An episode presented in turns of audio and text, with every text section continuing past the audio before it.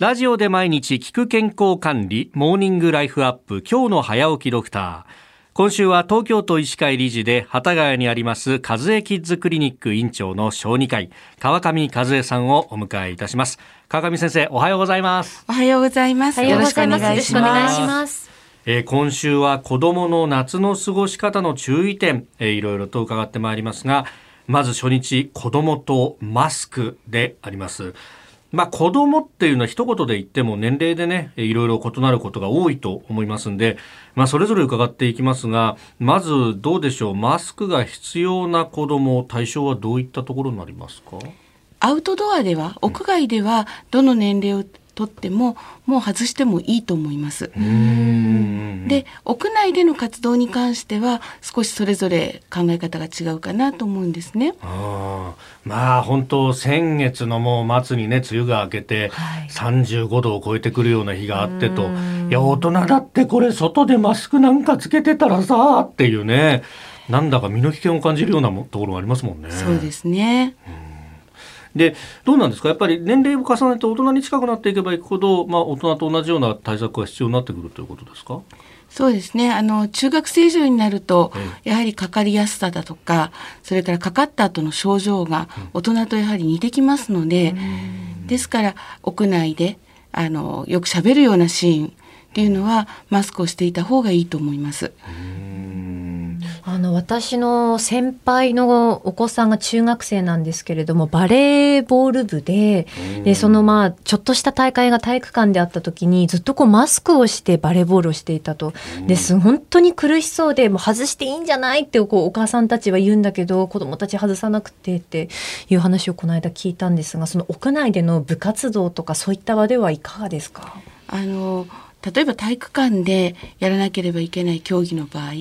あの可能なら換気を良くして、で自分が競技をしてる時は外す、で競技が終わったらさっとマスクをして応援に回るというようなあのメリハリが必要だと思います。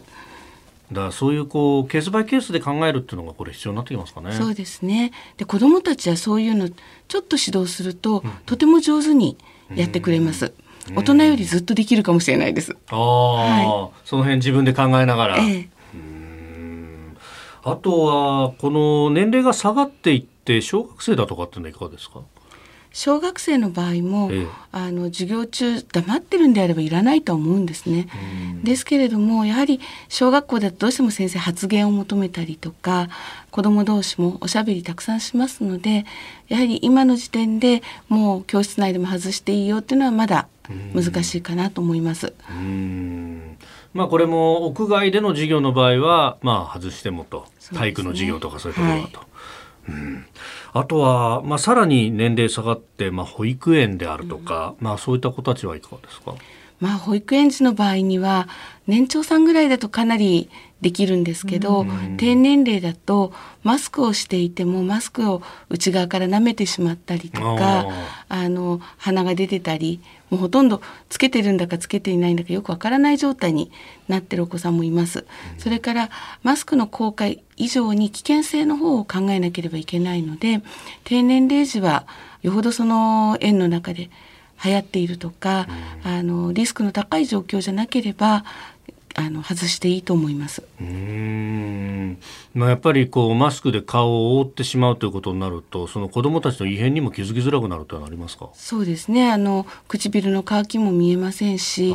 顔色が悪くなってもあの目から上しか見えないので気づきにくいこと。それからこれから夏場結構オートゲリ流行ったりした時にマスクの中で吐いても気づかない、そのために窒息の危険があるんであのやはり小さいお子さんの場合には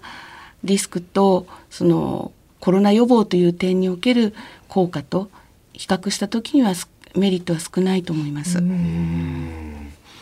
え、明日はなかなかマスクが外せない小学生という問題点についても伺っていこうと思います。和江キッズクリニック院長川上和江さんでした。先生、明日もよろしくお願いします。はい、よろしくお願いします。